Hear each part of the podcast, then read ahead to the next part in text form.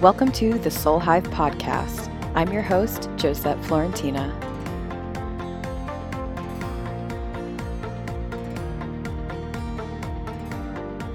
Hey guys, Josette here.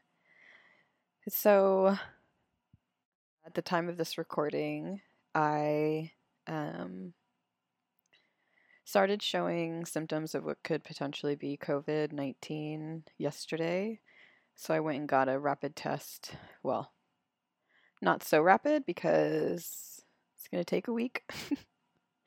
but um, I just did a breathing treatment and I'm feeling very energized because that medicine and just giving my body oxygen as it needs it has revitalized me. So I'm going to take this opportunity to share a thought I've been having really since I got home from the doctor.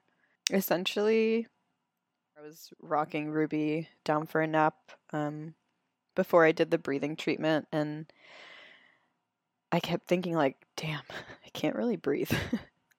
damn, this is wild. Like, it's tight. Like, I, I can't, I can't really breathe.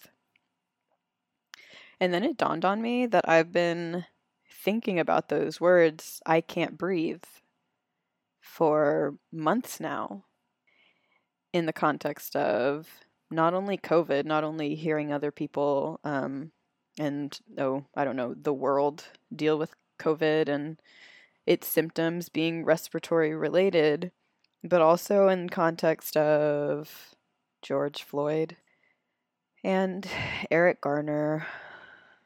And it just made me not over identifying with anything, but it definitely made me pause for a second and think like, damn, that's been in my subconscious for literally months now. I can't breathe. I can't breathe. And now here I am sitting here saying I can't breathe. And it just made me weary of the fact that um not to say our thoughts, you know, attract viruses, but I just want us to be really careful about where we are choosing to align our center truth or our focus, our mental energy. It's impossible, you know, to like find that perfect balance of staying informed and burying your head in the sand and protecting your your peace that way.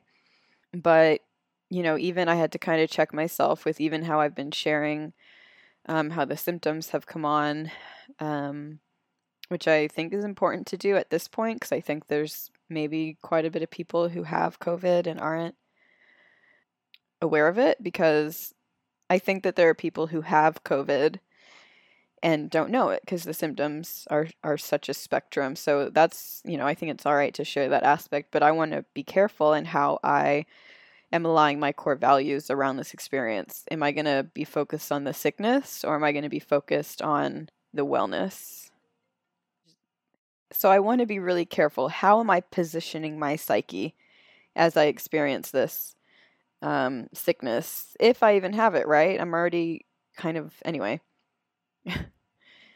so am I going to position myself with the sickness or am I going to position myself with the model of healing, with the model of, you know, of of recovery. So I don't know. I just wanted to to share that thought and I want to kind of just be weary of that and kind of put that message out of like we have to make sure that we're prioritizing our mental wellness in ways that are really going to benefit us. And I don't have the perfect answer for that, but I came across that awareness and I think that's the first step. So I wanted to share that. I hope you guys are doing well. I will be back soon. Bye.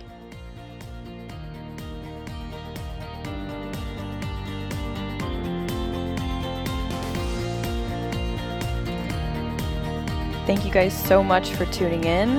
I hope to see you next time. Come follow me over on Instagram, and I will talk to you soon.